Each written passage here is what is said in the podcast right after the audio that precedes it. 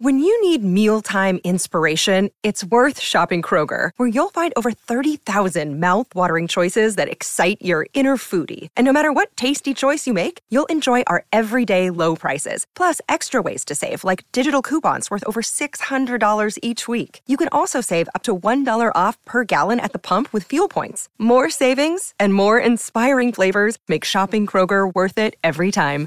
Kroger, fresh for everyone. Fuel restrictions apply. Hello, and welcome back to 365 Days with mxmtoon. I'm Maya, a singer, songwriter, video maker, Oakland native, and a lover of the printed world. I'm also a big fan of history. I love untold stories, gross facts, hidden secrets, and saying lists every single time I start a podcast episode. Each day, I'm going to share a few of my favorite deep cuts with you, so let's take a look at today's stories. It's 365 with mxmtoon. New facts every day, so don't leave too soon. I'm gonna teach you stuff, no, it won't be tough. Gonna go a year till you've had enough. It's 365. Today, in 1732, Benjamin Franklin published Poor Richard's Almanac, a book of weather predictions, humor, proverbs, epigrams, calendars, sayings, demographics, recipes, trivia, and aphorisms. He published it under the pseudonym Richard Saunders. The actual Richard Saunders was an English doctor and astrologist who used the pen name Cardanus Rider, an anagram of Richard Saunders. He had written earlier almanacs called Rider's British Merlins, which were published from 1626 until the 1830s. The poor in Poor Richard came from yet another almanac, The Poor Robin, which was first published in 1664. Confused yet? Well, don't worry. Franklin tried to obfuscate on purpose. Franklin intended it as a book of instruction for commoners who could not afford multiple books, but he riddled it with jokes and hoaxes. Franklin was inspired by the works of satirist Jonathan Swift, who became famous for such outlandish schemes as writing an essay that proposed selling and eating children as a way to help poor families. It was an allegory for the heartless attitude noblemen had towards the poor. He also wrote less absurd, more literary works like Gulliver's Travels. As you probably figured out, Franklin's was far from the first almanac. The concept began in Britain, and the first North American almanac was published in 1639 by a man named William Pierce who worked at Harvard. A man named Nathaniel Ames also published them from 1726 until 1755. The Poor Richard's Almanac grew in popularity until it was selling 10,000 copies per year. It was published every year for 25 years. The success of Franklin's version of the almanac is attributed to his ability to update past calendars with his notorious wit. Benjamin Franklin was born in Boston 1706, and his interest in printing began at age 12. When apprenticing for his brother, a local printer, Franklin became Pennsylvania's official printer of currency in 1729. In addition to printing Poor Richard's Almanac, he also published a newspaper, the Pennsylvania Gazette, the almanac became Benjamin Franklin's most successful business endeavor, and it made him rich. Though today he's mostly known as a founding father, his occupation was actually printer for most of his life.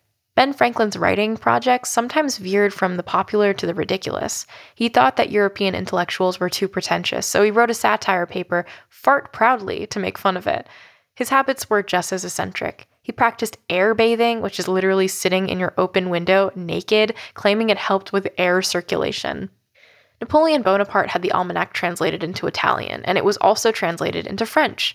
By the mid 1700s, Franklin's interest shifted from paper to science. He ended up inventing bifocals, the lightning rod, a wire that protects buildings during a lightning strike, and his own stove. He was the first president of the school that would become the University of Pennsylvania. He later served on the Second Continental Congress and helped write the Declaration of Independence. Only three copies of Benjamin Franklin's first almanac still exist today. One was found just a decade ago, in 2009, in the library of the Berwick Historical Society in Pennsylvania. Berwick is the same town where Franklin originally printed his copies of the almanac. The oldest almanac that is still being made today is the Farmer's Almanac, which began in 1792. Today, in 1997, Titanic was released. I know what you're thinking. That's not a music fact. Just wait.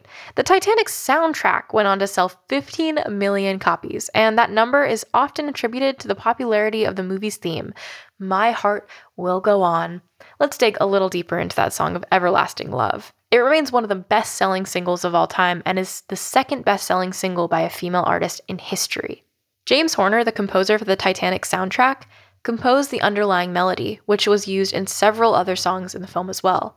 Lyricist Will Jennings was hired to write the lyrics, and he chose to write them from the perspective of a person looking back on a much earlier love. Sounds like the plot of Titanic, of course. At first, James Cameron, the director of Titanic, didn't want a song like this to run in the credits, and Celine Dion didn't want to sing another epic theme ballad so soon after her work on Beauty and the Beast. Dion was convinced to try it as a demo by her husband, and Jennings waited until Cameron was in a good mood to let him hear the finished product. He ended up approving the song, and I'm sure that both Dion and Cameron are grateful that they ended up getting on board. When Dion performed the song at the 1998 Academy Awards, she even wore the iconic Heart of the Ocean pendant from the film, and it won the 1998 Academy Award for Best Original Song. It also swept the Grammys, winning Celine Dion awards for Record of the Year, Song of the Year, Best Female Pop Performance, and Best Song Written specifically for a motion picture or television. Just like My Heart, the song's legacy goes on and on. It was named a Song of the Century, VH1's 100 Greatest Songs of the 90s, and AFI's 100 Years, 100 Songs. It spent two weeks at number one on the Billboard 100. This song has been lovingly parodied by Saturday Night Live and South Park and still influences memes today. Dion performed the song for its 20th anniversary at the Billboard Music Awards in 2017.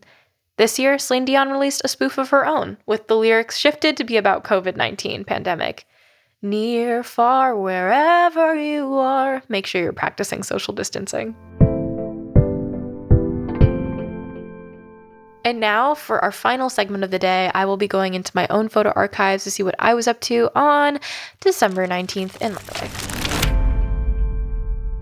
December 19th, 2017, I bought myself clout goggles. Do you all remember clout goggles? The white frame, um, I don't even know how to explain them. I can't even remember why those rose to popularity. Apparently, they were well popular enough that I wanted to buy a pair for myself. I don't even know where they are anymore. I think I might have given them to somebody. but that's it. Come back tomorrow for more weird and funky facts, and please subscribe on your favorite podcasting device. I'll see you tomorrow. It's 365 with mxmtoon. Every day, so don't leave too soon. I'm gonna teach you stuff, no, it won't be tough. Gonna go a year till you've had enough. It's 365.